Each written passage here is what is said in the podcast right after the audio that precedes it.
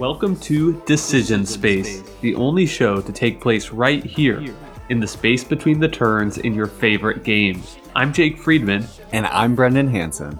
and this is the podcast about decisions in games. And today, dear listener, we have an episode, a what we talk about episode on the size of decision spaces and also the concept of depth in decision spaces. And these are two basically different terms that I think get equated to each other a little bit more often than Jake and I would like to see. And then we're also going to delve into what does size mean? What do we mean when we say this game has a large decision space versus small decision space? And of course, we'll do the same talking about depth.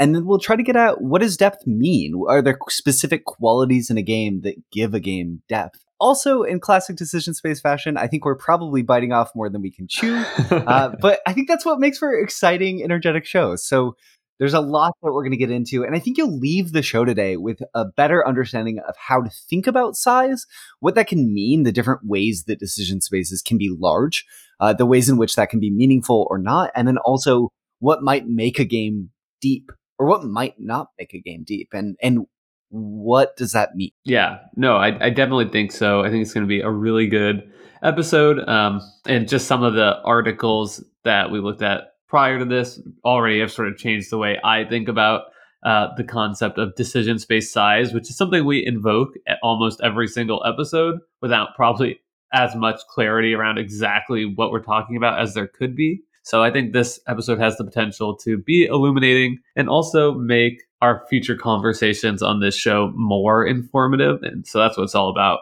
Nice. That would be awesome. As we've done in the past, all what we talk about episodes just stacking on the tree of knowledge. Okay, so first up, I already said it, but I'm saying it again because it's really, really, really important. Size does not equal depth in games, right? Like the bigger a decision space is, it doesn't inherently mean it's a deeper or more interesting decision space. True. I agree. I think uh, going all the way back to like the very early episodes of this show where we talked about kind of like the toy game of life, right? Like you could have like, you know, just think of a decision space that is like infinitely large. Uh, and it's so so so big that it essentially amounts to nothing at all because you can't really make any meaning in that. Right. I think that one thing when we get into when we discuss depth will be what Jake just said, which is like the, your decisions have to be meaningful decisions. Even if you're given hundreds of options, if you don't understand the consequences of those options, you can't make meaningful decisions. And then you're not engaging with the depth of that experience because you're essentially picking randomly between those options. So size doesn't automatically mean that you're going to have a deep decision space. And the flip side is, yep, I said, or it could actually be purely random. You know, Right. Here, Yeah. here's a hundred. Here's a hundred doors. pick one. You know, varying points behind each one. You can pick any of them. Like, Totally. okay, that's big decision like size, but utterly without meaning. Right. No, exactly. Uh, so I think that that's a really interesting observation to kick us off. So part one of this episode is going to mostly be talking about size, and then part two is going to be talking about depth. So we'll sort of treat them as a little bit different concepts because they are, uh, and maybe touch on where there might be um, some overlapping that leads to some of the confusion. But so size, size is just like how robust to give an off the cuff definition, right? How how large is the decision space overall? Uh, and I think on, in this, we're going to be relying a lot on the metaphor that you see in a lot of scar- scholarly work on decision making, um, which is decision trees, right? So every time you make a decision, there's a decision point, uh, which in a lot of the scholarship is called a node. And then from that decisions point, uh, th- it branches, right? Where if at that node you can pick option A or option B, uh, each leading to their own node with more options. Uh, so in that sense, the decision tree uh, can basically be defined as like you could talk about the state space, which is the size of the ob- objective decision space. What are the absolute number of unique legal positions that can be reached from the initial position in a game? I think that's something that we do a lot when we talk about, you know, when we're characterizing the decision space uh, and we talk about the size. That's sort of the type of thing that we're typically getting into, right? Mm, you know, where you could say, you know, just going back to our last episode on lost cities, right? We're talking about, okay, you have this many cards in your hand that you can theoretically play. You can play each of them into one or two spaces, but then we have sort of added in the additional consideration is that like at least some number of choices are going to be objectively bad. Right. So where they would fit into the objective decision space size, you could do this thing. That's not really something that we're considering when we think about the size of decision space. Which is really interesting because in the Lost Cities example, right, Jake, the state space of Lost Cities is actually functionally huge, right? There's 60 cards in the game, and you could have really weird suboptimal decisions, to your point, where certain cards end up on the table, but they're not really interesting. So that's why we end up with a game where like the state space of decisions of Lost Cities is like because of the combinatorics of how cards can go down on the table could it's I'm sure massive, like millions. But we'd characterized it as feeling small because subjectively so many of those legal positions aren't positions players are typically going to find themselves in.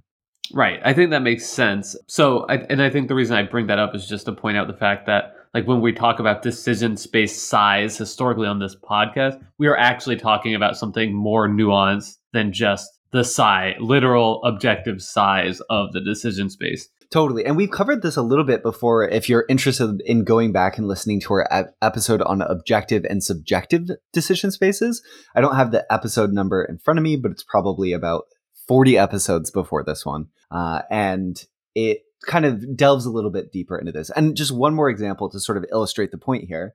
Uh, oftentimes, when people talk about state space, uh, and the is that you can basically artificially bloat this number. So, like in chess, uh, you can find the state space of chess, the number of legal positions that are possible. But you could also add to the rules of chess that every time you make a move, you flip a coin. Uh, and then you record if the coin is showing heads or tails.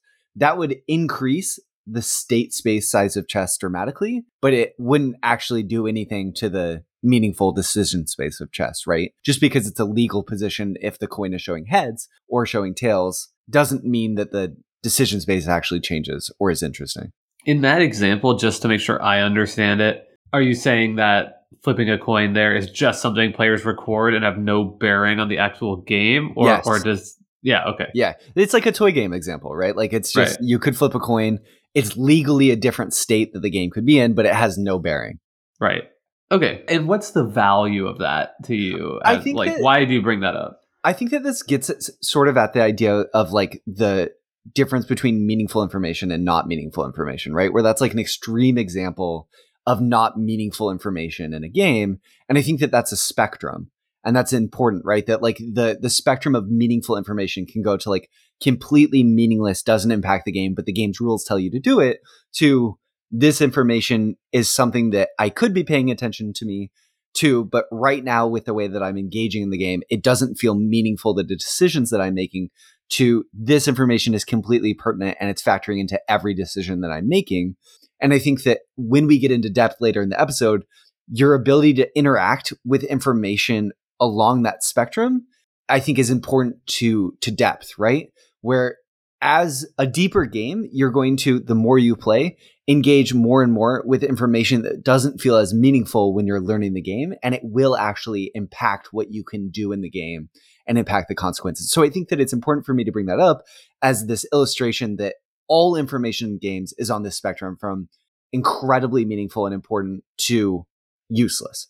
Right. Okay. Is that helpful? I think so. Yeah. Okay. I, I was just a little bit confused for a second. Because you would never do that in a real game. Of just like, you have to record this, even though it's functionally different, uh, or functionally the same, rather. So, this kind of conversation about size both about the the functional uh, state space and yeah. about branching the branching factor of games right how, how much how much it branches off each node is making me think about the concept that we've talked about a little bit before as well it, which is just like bandwidth right mm. where it feels like games that have a larger decision state space and a larger branching factor might just be more computationally intensive, requiring more bandwidth with your brain, uh, rather than actually offering greater depth.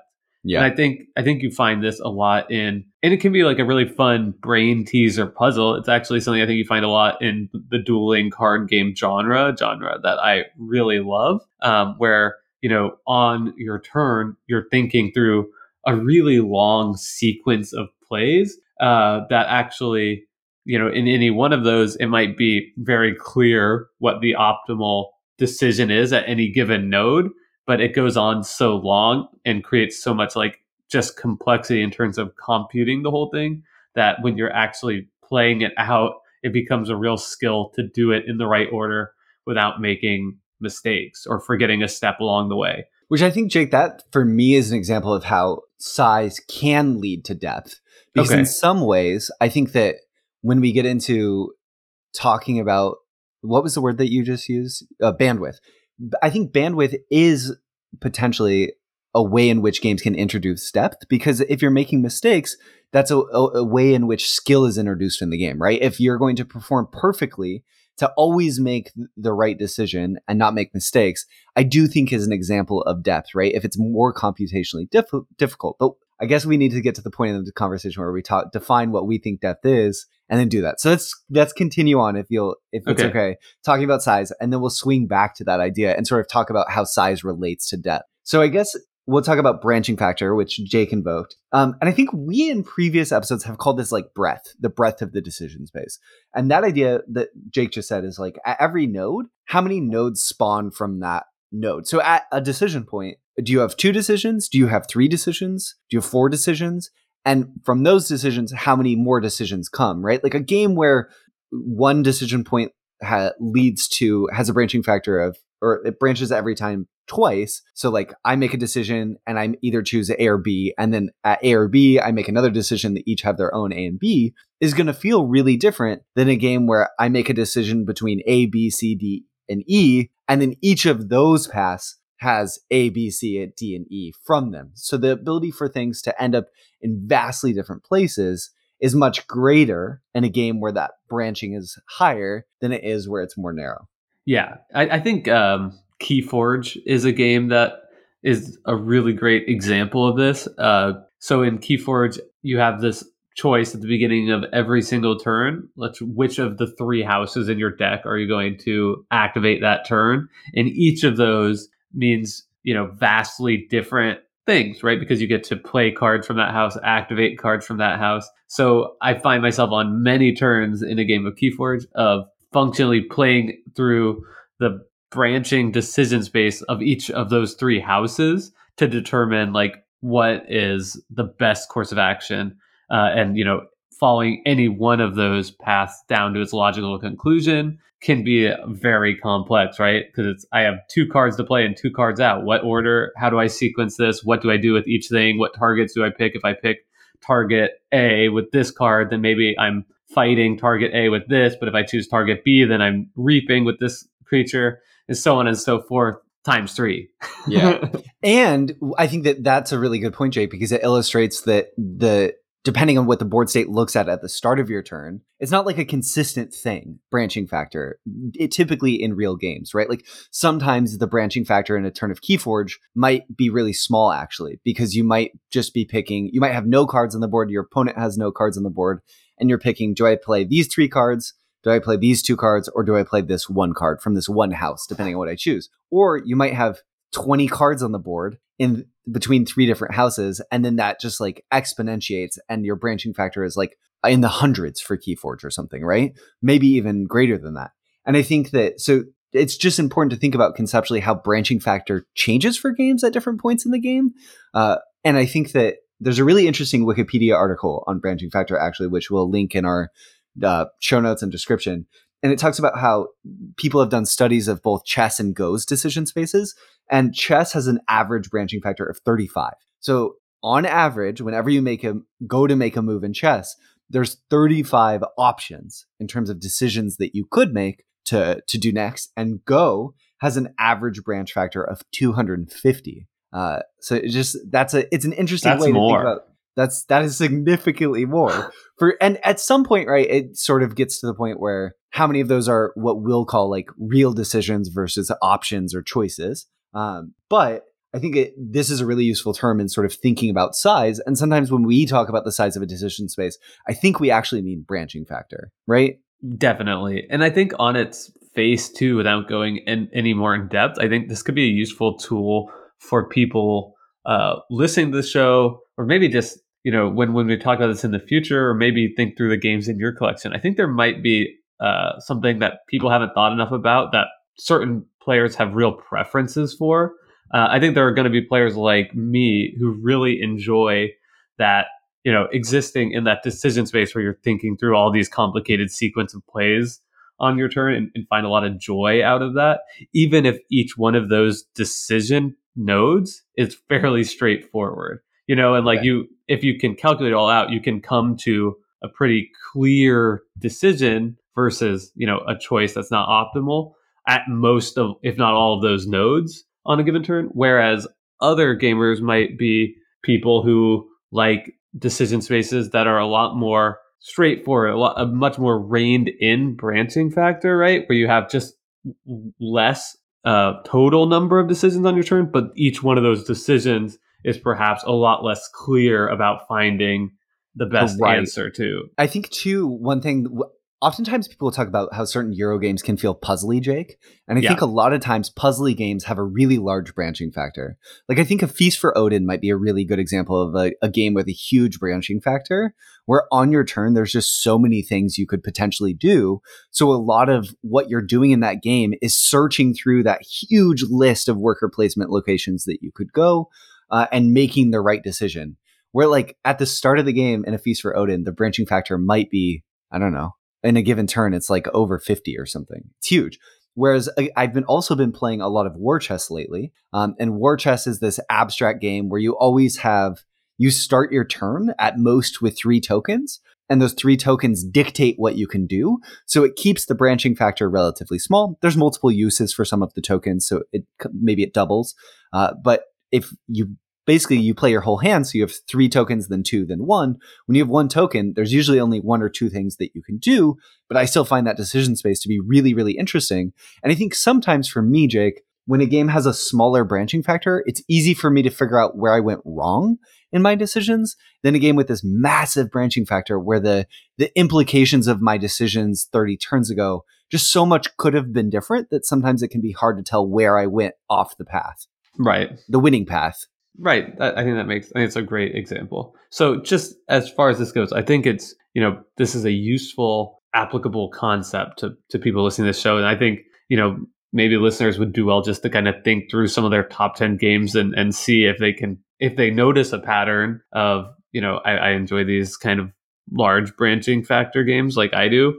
And, and it's also kind of a place where maybe uh, our preferences don't align perfectly, which is interesting as well. Yeah, I think so too. There's so now that we sort of laid this out and like people hopefully have this visual metaphor of like the branching factor of a given game and the just game tree size. I think it's interesting to make the point that longer games have typically, and I'm using longer here not to say like rounds, but just number of turns that, that you take, the number of decisions that you make are going to have more nodes vertically in their tree, right? Like a five a five decision game. If I have five turns and I make five decisions on the turn. This is a really simple game. Has five vertical nodes, right?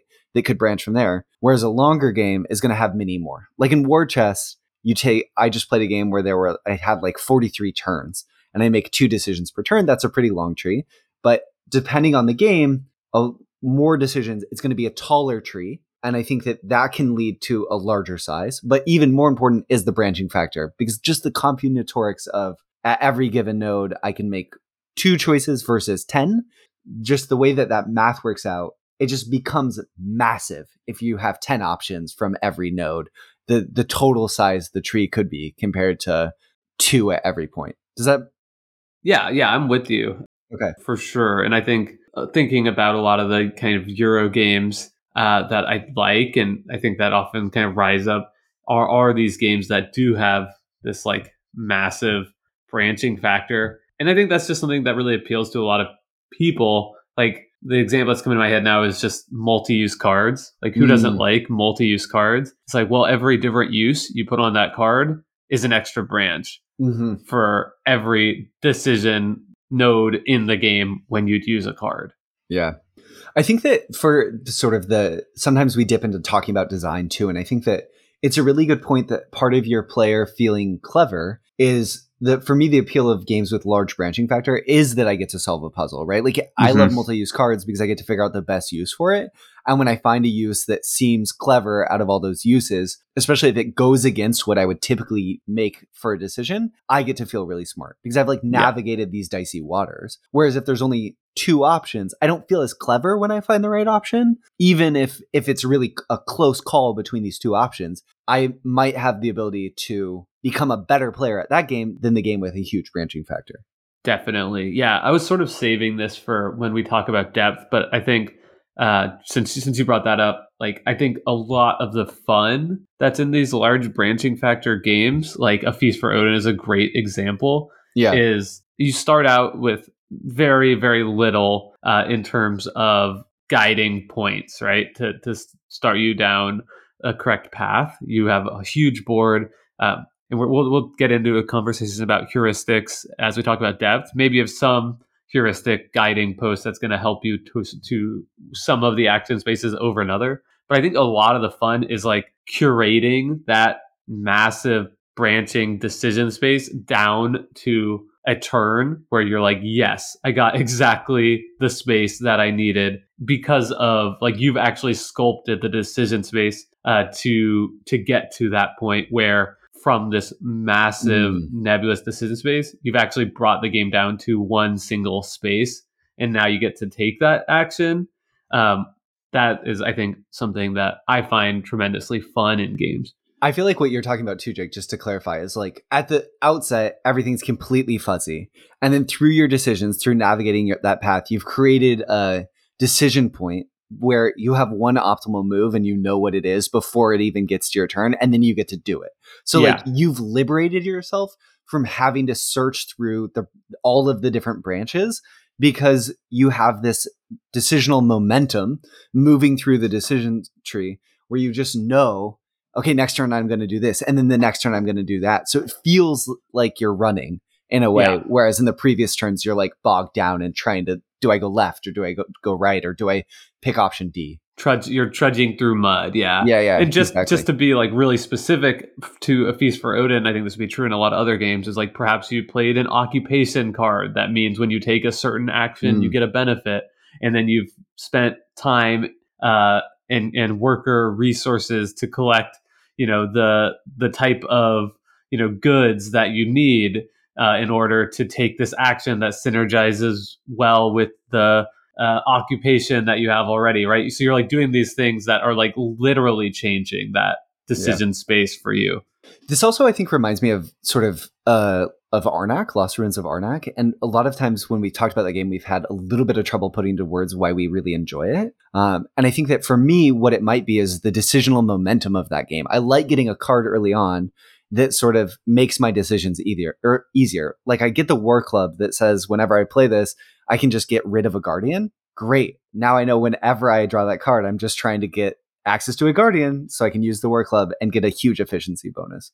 Um, and I think part of the joy of these really complex games, like you're saying, what, excuse me, we have better language for that now. These large decision space games with high branching factor, part of the joy for it is like n- putting yourself in a position where you can just ignore a lot of the branches. Yeah, it's like I'm like reading the Matrix now. Like what was at once just like noise is now crystal clear. Totally. And to know to know you're doing the right thing. That's right. the key, right? Like I could just ignore it at the outset, but that's not very fun. It's the fact yeah. that I know I, I have the freedom to ignore it and feel good about it.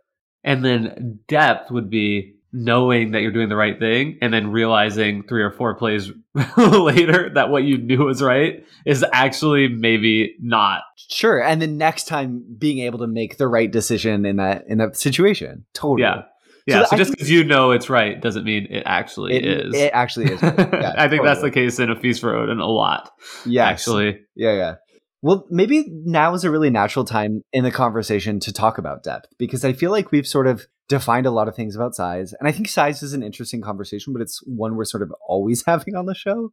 Yeah. Uh, and now we're equipped with like new tools. That's great. I'm sure we'll go back to, to it in this episode, but let's talk about depth. So we often hear people, Jake, say that's a really deep game. I, or people are fond of deep games, right? Like, but what does that actually mean? I think it's helpful to have a defi- definition for that. And I think for me, a deep game is one that rewards persistent play. The more time that I play it, the more I know that I'm going to understand the game better and have the potential to be better at that game. Um, and it it means a game with a very large uh, skill ladder. We've talked about this point in the past, right? This idea where uh, a skill ladder in a game is basically the number of unique skill states that can exist in terms of how good someone is at in that game. Um, so a game like chess has a really, really, really tall skill ladder, and a game like rock paper scissors has a pretty narrow one because it's much easier to be skilled at chess than it.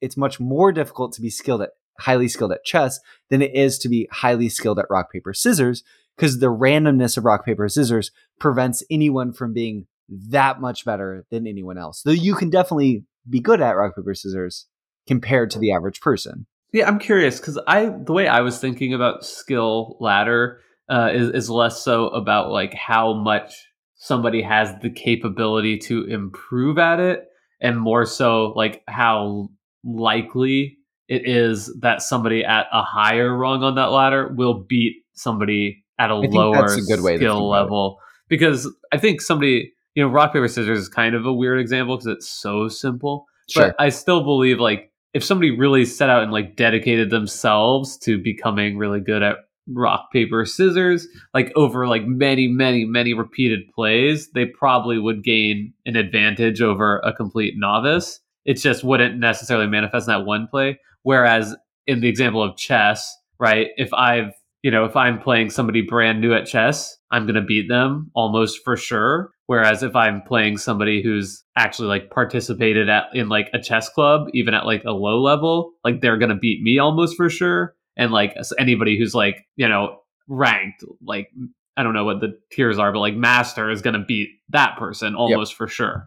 I think that that's a really good point, Jake. And we talked about this some in the Star Realms episode, where Star Realms takes a ton of skill to play, but the best players in the world have about a 60 2% win rate at the game or 65, whatever it is, versus something like chess where the best players in the world against a random opponent have probably a 99.9% win rate, right? That's the difference in that skill ladder between those two games. And I think that's like an interesting and important concept for like understanding games and their decision space, but I'm not sure I don't think you can just say like because the skill ladder is more distinct and defined in chess that it's like inherently deeper than Star Realms? I don't know. What do you think? I think that that's a really interesting question, and it's really hard. And I think it's so much is tied up in what is depth, um, right? And I think for me, depth is the presence of meaningful considerations in the game, right? Like the more meaningful considerations that I can make in terms of making a decision,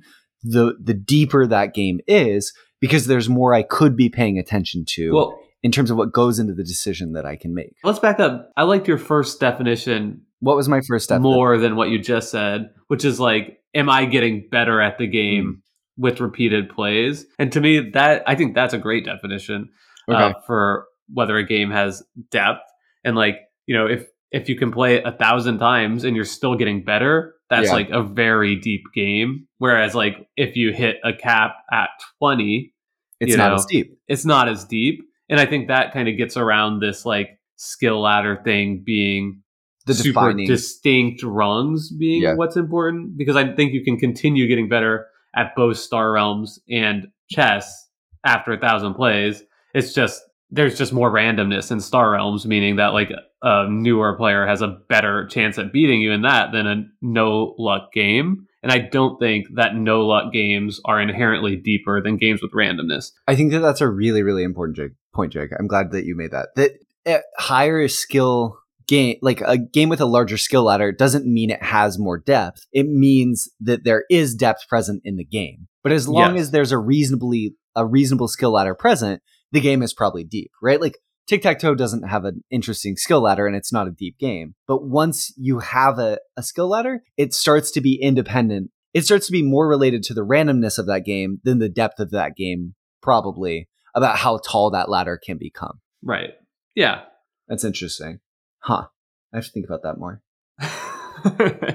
yeah, I think I think this the the the chance of a less skilled person to beat a more skilled person in the game doesn't necessarily tell me a lot about how many rungs are present in a skill ladder. Sure. Because like in Star Realms or like Magic the Gathering, whatever, like you you use Star Realms, so we'll keep going down that path. If if the most skilled players have like a sixty two percent win rate, Yep. like if I have a sixty two percent like win rate over you, who has a sixty two percent win rate over you know person C, and Paul has a sixty two percent like win rate over me, hmm you know, then like I think we're still creating the same type of like same vertical height in the skill ladder. It's just that there's like a greater upset potential. An upset factor is higher. Yeah, yeah, yeah. No, totally. I think that that's a really, really good point. Maybe we even jumped the gun a little bit here, Jake, because we didn't really talk about like why do we care about deep games, Yeah, yeah. Sorry. right? no, and I, that that was me. But I think like that's an important point, right? Like, what? Who cares? Like, what? What's the point of a deep game? And I think that a lot of that is because I think that people like deep games. It's a quality of games that at least we say that we want in our games. Um, I think whether or not that's borne out within the market of like how the type of games people are buying when they pick up board games, I think who knows. But it, when we think about the type of games that we want to play, I think I would say I want to. I would rather play a deeper game than a simpler game most of the time. Yeah, I think deeper than shallower would be a better kind Yeah. of like spectrum than deeper or simpler. Sure. Because simple games can be incredibly Could be deep. deep. Yep. Like for me, to to the point about why do we want deep games? You know, I think there's this kind of like phrase that has been in the back of my head since I was ever like aware of games, which is like five minutes to learn, a lifetime to master Sure. as like sort of this like golden ideal for for like what games can be at their like best, the most succinct core. yeah. We can have a conversation about whether that's really ideal or if that's really what people actually do want or what they just say they want. But I do think that feeling is definitely out there like in the market. And I, if today if I see a game like like Rift Force is the most recent example of that for me where I'm like, okay, this is like hitting that five minutes to learn, lifetime to master. And I, you know, maybe after 50 more plays of Rift Force, I'll say, actually, I've, you know, I've kind of sorted this out. But like, at, at least for now, like when I first played that and then like learned so much after the first play and then learned more after the second, third, fourth play, I was like, okay, this is very cool that it's like so simple and yet like has so much to teach me about the system. I feel like a big part of that too, at least for me, Jake, is so much it's tied up in this idea that like play is my time spent playing a game is rewarding me by making me understand the game better and being better at the game. And I want that. Like th- it feels like there's real value to me when I play games in getting better at them. Like I enjoy psychologically the experience of that process as a human. Like getting better at things is just a pleasant thing. Like when I Mhm. go to cook breakfast, I want to be better at cooking breakfast tomorrow than I am today, even if it's just like a tiny bit better at cooking breakfast. And when I play games, I want to be able to have the experience of getting better at something because as a human being, it's nice to be better at something. So I think that like that is partially what's creating that perception in terms of the ideal version of a game that I would like to play. Do you think that's fair? Yeah, I do. And I'm curious, do you think this conflicts at all with uh, Thi Nguyen's idea of uh, striving play? Where, Mm, because, you know, I, I just, I'm hearing his like voice in the back of my head telling me, like, no, wait, I don't actually like want to get better as the goal. I want to like continue to like enjoy this challenge. And if I'm getting better than my opponents at a faster rate, like pretty soon that like I won't be able to like enjoy the struggle to the same extent. And I'll just add uh onto that thought, like one thing, like I do agree, like a big part of the reason I play games and a, a lot of the joy I get out of it is like getting better. And I do like winning games, you know, uh, especially when it's like I'm playing online and it's like tracking my elo on board game arena or whatever or on Yucata and I can see like, ooh, I'm in the top 10% of players this game. Like I like that. That's validating to me. But also I don't typically tend to like buy the games to own in person that I've played a ton online because of the fact that I feel like I won't be able to have that like striving play challenge against people that I would introduce it to in person because I Yeah. played it so much and got so good. I don't think that they're opposed, is what I'm going to say. I think that the a game with more depth has more room to strive if you can find the right opponents, right? Like if you can consistently match with skilled opponents, then you are going to be able to strive eh, experience striving play in that game for a longer period of time than you would in a shallower game. But I think the context of play playing board games oftentimes in our lives translates towards I've strived as far as I can strive with the opponents that I have access to. But I think in our heads, we imagine like there's great value in being good at Tigris and Euphrates because I want to be able to sit down and play Tigris and Euphrates against whomever and be able to hold my own, right? Like this is a really deep game. I, I guess I just don't see them as opposed, but I see the point you're trying to make. But I don't think that like the room, just because you run out of local opponents who are as skilled as you, doesn't mean they're opposing ideas, striving play and depth. I think what you said is a really interesting idea. And what it makes me think, maybe this is just bad paraphrasing. So tell me if you don't agree, Okay. that like depth in games only matters insofar as you have opponents to like engage with at your same level. Mm. So like like chess has like tremendous depth and that's fantastic because there's chess clubs and you can play chess online everywhere. That's why I like playing games on board game arena that have high depth. You know, people play like hundreds and thousands of times because they're continue to engage in that depth. Whereas like that depth doesn't matter as much to you if you don't have people playing at the same level in person. Which I- makes me think overall that depth is less important for like a physical copy of a game that somebody would buy than probably the billing that it gets.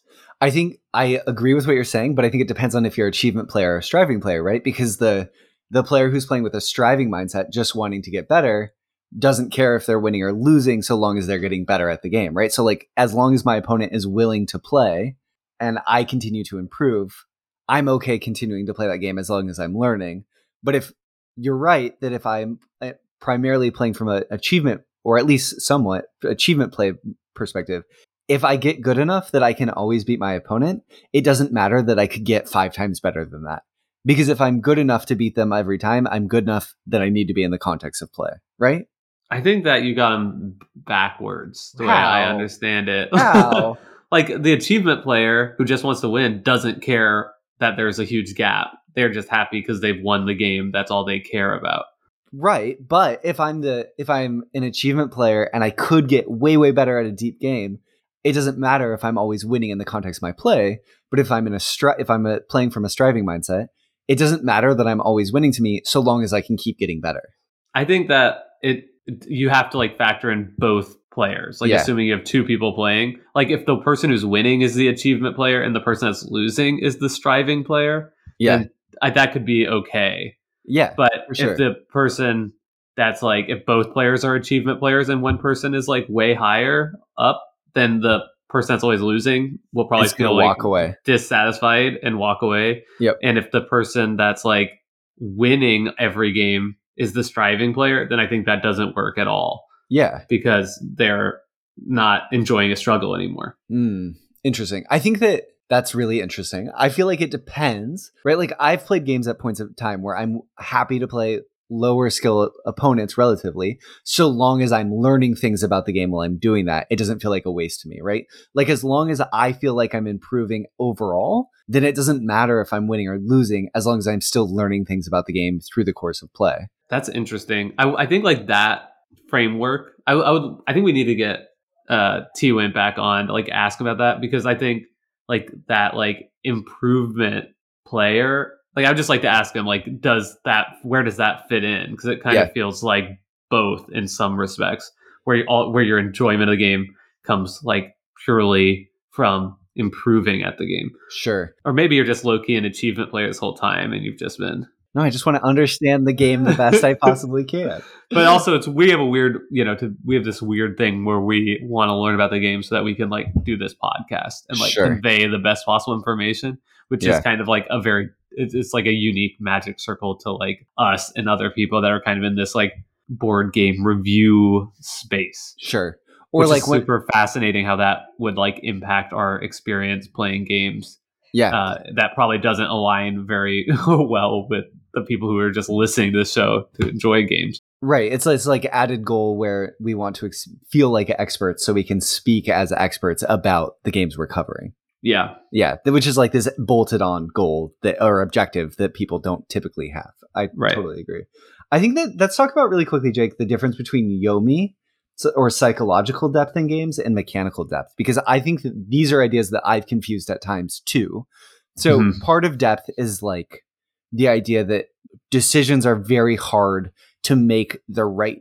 It's a tough call between what decision you should make at a given decision point in the game, right? Like the better player will make the pick the right option at a tough decision more often than the, than the worst player. And games where there's psychological depth, where if I my decision, the outcome depends on what you decide. So I'm thinking about what you will do based on the information that I have, and also you as a person and your psychology, trying to figure out will you take the rash option? Will you take the safe option? Will you take the option in the middle? Do you think that I'm going to take the rash option, so you're going to take the safe safe option that blocks that? All of a sudden, we get into this really this sort of headspace that we've called on the show before, donkey space or Yomi, that sort of depth of trying to think through the art of thinking through what the other person is doing, and that can feel really really deep, um, and it can be. But we know that rock paper scissors isn't that deep of a game, and it's all built on that style. So I think what I'm trying to get at here, Jake, is that there has to be mechanical depth sort of affixed to that sort of psychological decisions that can happen to add meaningful depth right like yeah. you can shortcut the experience of depth but it won't actually be that deep unless there is mechanical depth that allows for even greater depth in that type of decision space yeah i have a really hard time with this one with yomi in particular because i think that it is something that's like can be very interesting in certain context context, but a lot of times in games I play uh, that have it, this like donkey space, it's like I know that you know, so I'm gonna do this, but you know that I'm no, so I'm gonna do this other thing. Yeah. Like in effect, ends up feeling like super random, mm.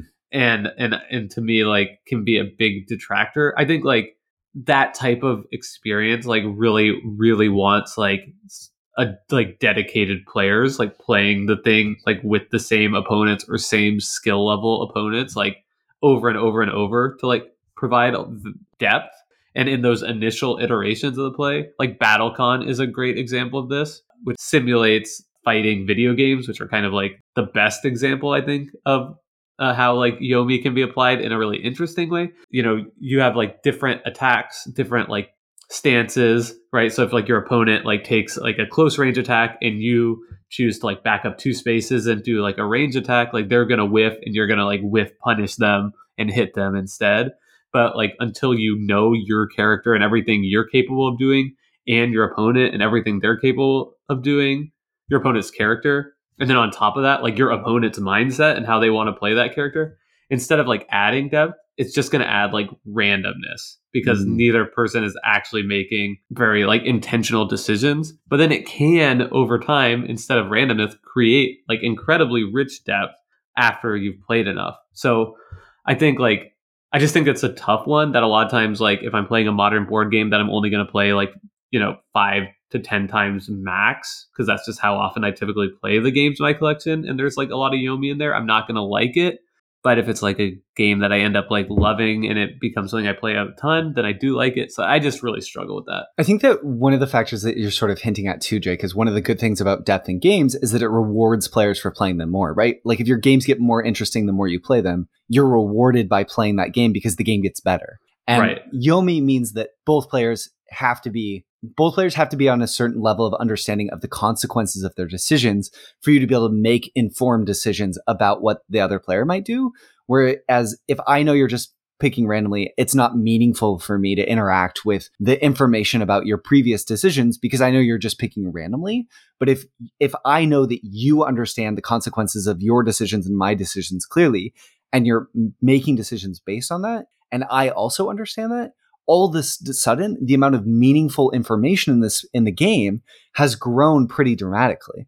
Yeah. So like the, the and this is where depth and Yomi overlap, and mechanical depth depth helps Yomi decision spaces be some of the deepest. Because if I have if I only have two options, it's not that interesting. You're deciding between A and B. If I have 10 options and you have 10 options and we both understand the consequences of all those options clearly and we can both parse the bandwidth that that requires that's a really interesting decision space but if we get to 100 options each and we can't meaningfully parse the consequences of those decisions all of a sudden it doesn't feel very deep again because we're just picking randomly and i think that's the interesting point that yomi brings together like this idea of bandwidth this idea of mechanical depth through the diversity of choice and highlights that there's this like sweet spot, right? Where like a game that has a too large of a branching factor, too many options, ends up not being that deep because we can't understand the consequences of our choices clearly.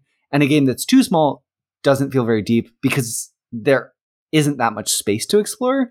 So mm-hmm. there's this like space in the middle where the game is asking just enough of you. We've talked about this before, right? A game where the game sits just beyond the cognitive horizon that's a deep game where you're constantly feeling like you are putting more of your brain into the game and the game is giving you just a little bit more to think about. And the the consequences of figuring out this system makes you realize that that system is even more interesting than you thought in the first place. And that's right. a cycle that can go on and go on and go on as you experience what we talked about at the beginning of getting better the more you play. Totally. Obviously i love board games and i think that there are a lot of things that work best in board games but I just wonder if like Yomi work like if video games is like mm.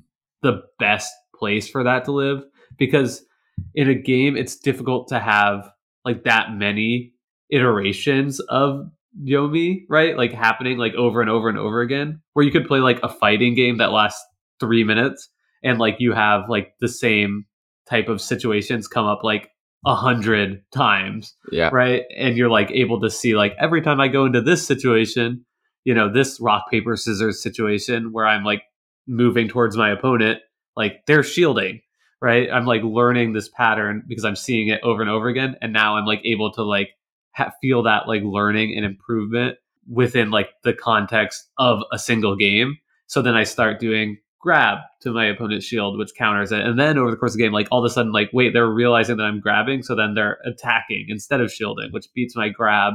And like all of a sudden we have this like um like interesting like meta like ecosystem developing over the course of like three minutes where it's like in the context of board games like for yomi to really add that kind of like depth it's hard to have it happening like i think enough in a game in a short amount of time to like really capture people's interest which is why like instead it like asks you to do the same game like okay let's play again you know we'll play mm. battlecon again and again uh, and then it starts like working out. But I just think like for me, it's a huge barrier of entry that that that I think like often yeah, I'm kind of repeating myself, like provides the potential for depth in the game, but it's actually like in your initial plays, like reduces the depth. Yeah, I, I totally agree. Um, where depth, deep games ask more to have the experience that you perceive to be the optimal experience of that game than shallower games, where mm-hmm. you can mm-hmm. sort of unlock it really rapidly. Right. Yeah, yeah. Yeah. totally. What else should we talk about, Jake? It, do you, so do you think that there's like factors in games? We've talked about a lot of this. Like randomness can make it not necessarily make deep games less interesting, but make it harder to win more often in a deep game than a shallower game. I don't know if that was a fair statement. But is there like some quality of games where that like we talked about branching factor. You can measure that in in yeah. terms of a game's decision space or state size. You can measure that. That's just like an actual thing. Anytime you play a game of chess you could count all of this up if you were a computer which computers do and tell you the average branch factor of that game. Is there something about specific games that sort of can unlock what makes games deep? Because if there was how awesome for designers to be able to then make deep games. And this is the idea of Frank Lantz has this project yeah. called the Depth Project, where they're sort of a group of people thinking through how what makes games deep and is there something about them that does and how do we make games more like that so people will want to play them more um, and we'll post a link to a really good article of, of, from frank lantz uh, who actually is the person who coined the term donkey space, talking through this project. And I think a lot of the ideas that we've been talking about are inspired in part by ideas in that conversation. But what do you think, Jake? Is there something about games that makes depth measurable? I, I mean, I, I don't have the answer to like that, but I think the idea from that article that was really compelling to me is that like depth lies somewhere at the intersection between like heuristic planning mm. and like raw searching through the decision space where if you have like too much of one or the other it's going to be a shallower game than one that kind of like meets perfectly in the middle so i think like to elaborate on that like heuristic planning is something that i really love figuring out about games which is just like determining like the self-imposed rules that you place on your own game that like helps you compute a decision space easier. Like if I say like, you know, key, oh, let's go back to Keyforge, and this is coming straight from our friend Aurora's article. Uh, she's a great member of the decision space community, also one of the best Keyforge players in the world, uh, and and has a blog called Time Shapers that I can link in this. And she writes kind of about uh, this exact idea as it's applied to Keyforge, which is so there there are like very strong heuristics that players can use in a game of Keyforge uh, to just to play better uh, on average. And one of those things is like to pick which house you want to use out of the three in your deck on any given turn. You can just simply count up how many cards you have available to use of that house by counting the cards in your hand and the cards on the table. So okay, I have five I have three cards from the house logos I can play and two cards on the table I can use. That's five. That's the most I have. In most cases, that will be the house that I want to use. Um, so I think like games that have good depth on one hand have like strong heuristics that you can like figure out and like learn things about the system. But if those heuristics become so strong that like you never want to break those rules, then it's not a deep game at all. It's actually like a solved game at that case. Uh, and then raw searching is the opposite of heuristics, where you're like literally thinking through each possible decision, as we talked about at the beginning, right? I'm I, am i am looking at each house, I'm thinking through each decision node for each house, and then determining the best move that way. Um, and if I'm going purely on heuristics, like I don't need to do that.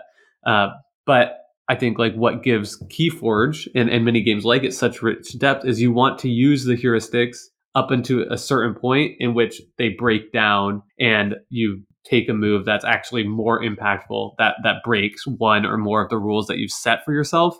And like i think it's like it, they're in the where where you're able to search to find a move that breaks the heuristics but you actually have strong heuristics that you've had to like learn and think about over time and and and gain from playing the game over and over. Uh, like those are the moments where like player growth happens. And like i think like depth exists in games. I think for me that I, I really like that breakdown and that was a really succinct summary, Jake. And I think for me, what you're talking about is depth, right? Like, yes, I agree. Like the fact that their games, deep games live at the intersection of meaningful heuristics and the opportunity for raw search to matter is feels true to me because heuristics represent learning and improvement at games, right? Like the fact that we can use that heuristic that you mentioned in Keyforge, the delta, to find the right move X percent of the time is because we've learned that that's a path to efficiency in the game. So I'm better, like we've been talking about all along. The better you get at games, uh, the deeper games you can you can meaningfully improve at through play. Great, heuristics represent that meaningful improvement, and for me, the raw search represents meaningful considerations. It is things that a player could be looking for within the game state that could matter. You can't meaningfully search a small game if there isn't things that matter to look at. And the best chess players in the world might take 30 minutes to find the right move because there's so many meaningful considerations to make within that game that they have to account for. And it might take them 30 minutes to think through every branch.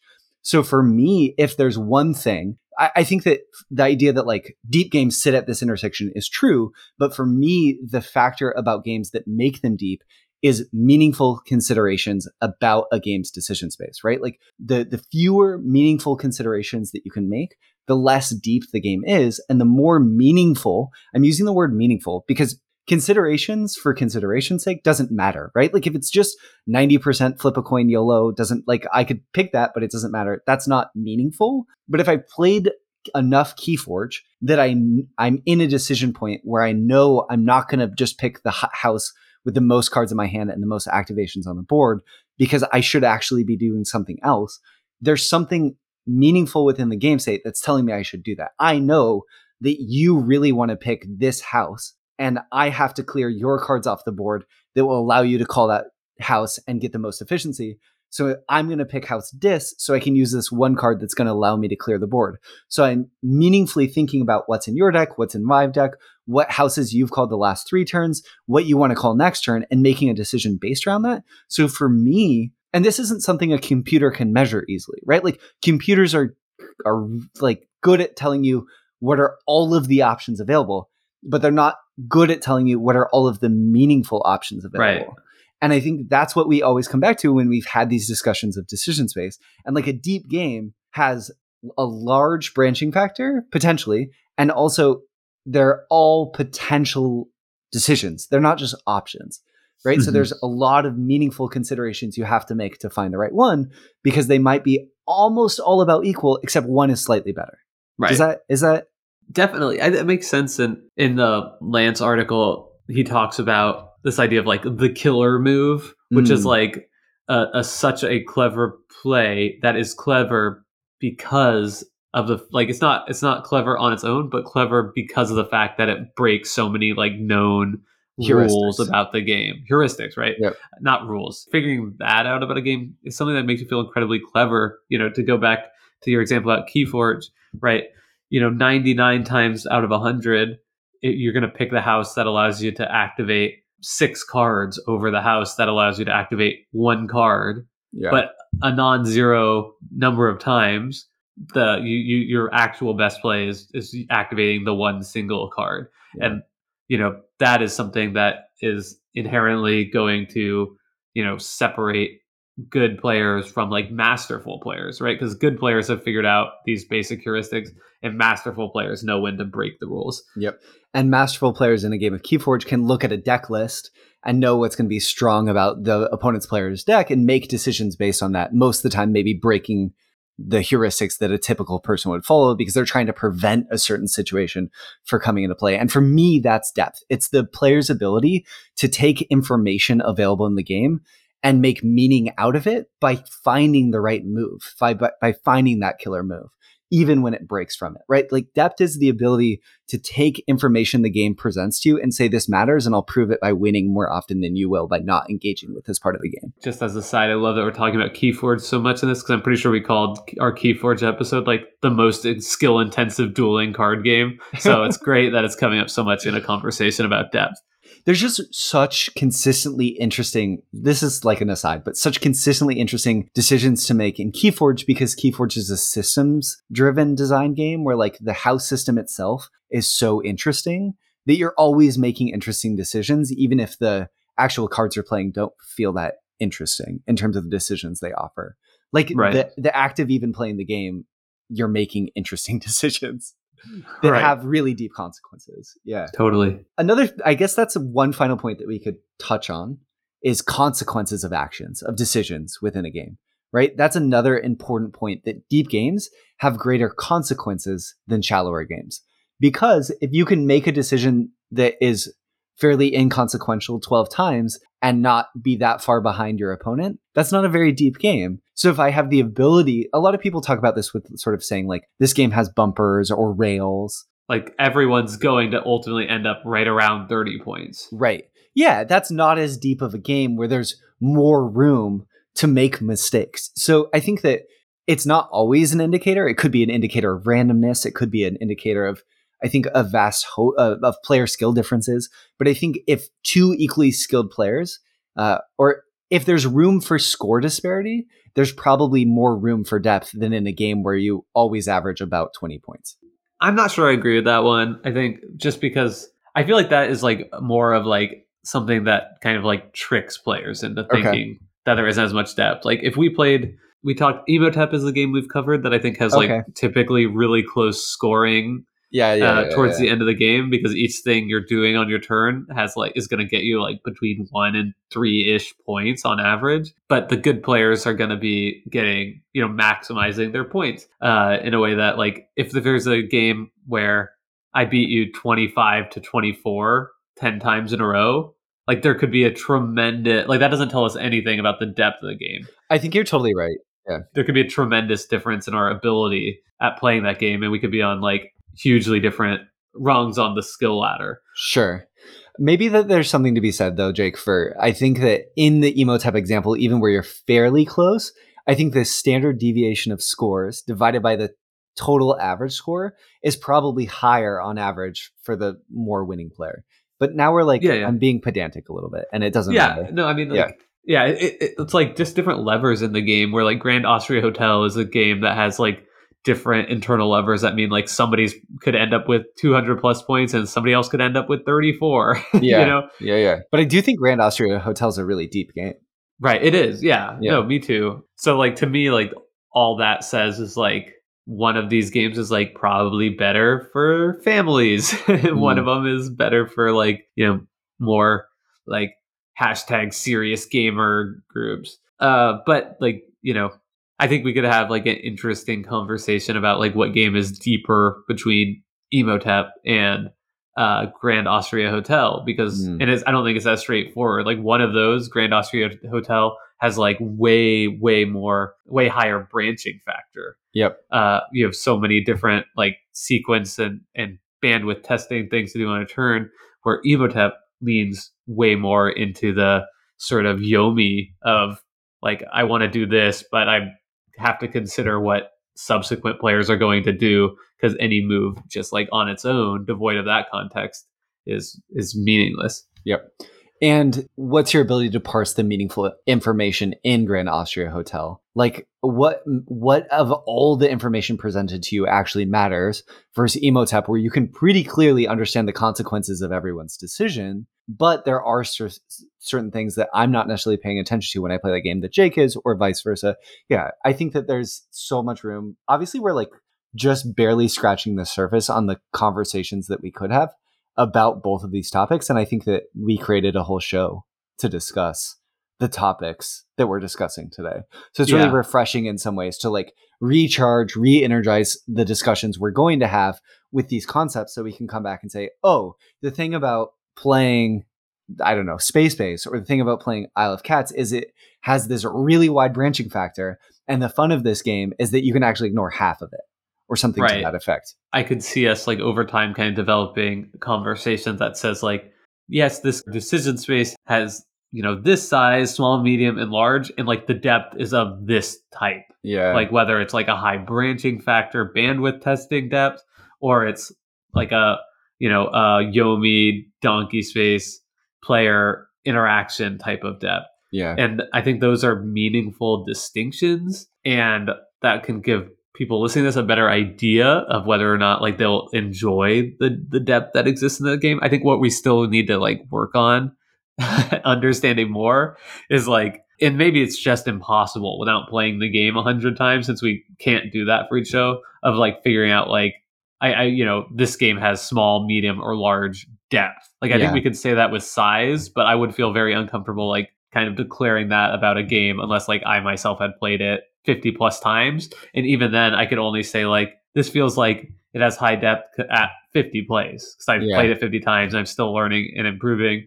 Or i could say like this has like medium depth because i stopped you know learning and for me relative to my abilities as a player because i stopped learning and improving at this game at play 30 or it has low depth because after play 5 you know i feel like i am just playing purely on heuristics Yeah. I think that that's a really good point, Jake. And I feel like the answer for most games we cover on the show, too, like the awesome thing about modern game design is so many of them feel pretty deep. yeah Like, right yeah, right. Like, and, and this, the splitting of those hairs is borne out in thousands of plays, right? Like just what you were saying. I also, I want to just, re- I know we're like running out of time, but one other point that I think you made that was really succinct that I want to underscore or highlight is there's different types of depth in games, right? Like in golf, my meaningful considerations could be, yeah, you get a sports example. We're still decision space. Uh, what club to use? what type of spin to put on the ball when I hit it? What's the grass type? What's the weather? Like, what direction is the wind going? Has it been raining? Is there dew on the grass? How hard should I swing? Right, like uh, how how tall should I put the tee? Which way am I going to hold? Like, what angle am I going to hold my my club at? All these things. There's a lot of meaningful considerations, and that's all represents depth in the game. But then there's also the depth of execution. Like, okay, great, I know what I'm supposed to do, but can I do it? And that's another form of depth in games is the ability to, to produce the desired decision, like the choice that you want to make to actually do it. And I think that a lot of people say like, "Oh, that's more common in sports than it is in games," and I think that that's true. But in, in like a game of Keyforge, I might have a goal in mind for a specific matchup, and then I have to actually be able to execute on that game plan, right, and make the decisions come to fruition. Of like to shut this deck down, I can't let them get six disc creatures on the board. I will lose. So I have to make all of my decisions in this matchup based around if they get this board set up, I'm going to lose. So I have to execute that game plan, and I think it's there.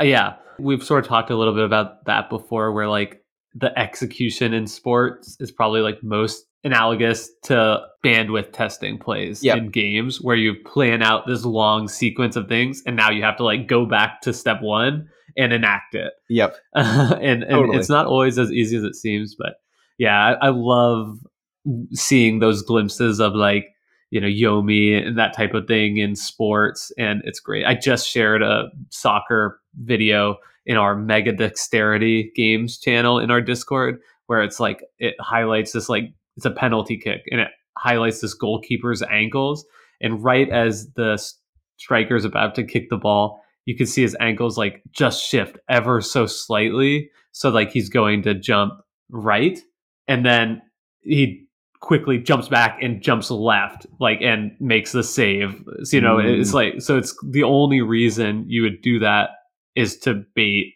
you know yep. your yeah. opponent yep. into doing it it's like yeah yeah these these are board games it's just uh, playing on a grass field instead of a table yeah, and it, the, what's so crazy is in that example, one of the meaningful considerations is the the micro movements of the goalie's ankles. Right, exactly. Yeah, like, that's why sports are awesome. Okay, this was a really, really good episode, Jake. I feel like we had a, a, really great conversation, even if we've just barely brought the shovel out to scrape off the sand on some of these comments and get down to the, the hard earth beneath it. But I hope if you're listening and you enjoy this conversation, you'll continue to participate in it with us, maybe by talking to us on Twitter, where you can find us at Decision Spa, uh, or through email. You can email us by finding our email on our website, which is decisionspacepodcast.com. Uh, or you can come into our Discord, which is like an online chat room anyone can join through your browser. Uh, and there's a link to our Discord in our show notes. Jake, do you have any closing thoughts before we send this episode packing? This was a really fun episode, Brendan. Thank you for uh, making time to record it around my current status of COVID positive. so I'm- for just wanted, I just wanted to mention that here at the closing, you know, just in case I said anything particularly silly. I am combating that, but getting better every day. And I just want to also, as always, thank Hembry for intro and outro music. Reach out. And I want to thank you really quickly before we go for recording with COVID positive because what the heck? You're so dedicated. And I'm glad you seem to mostly be feeling okay. Yeah. Okay. All right. Well, thanks again, Brendan. And until next week, thank you so much for listening to this week's episode of Decision Space. Bye.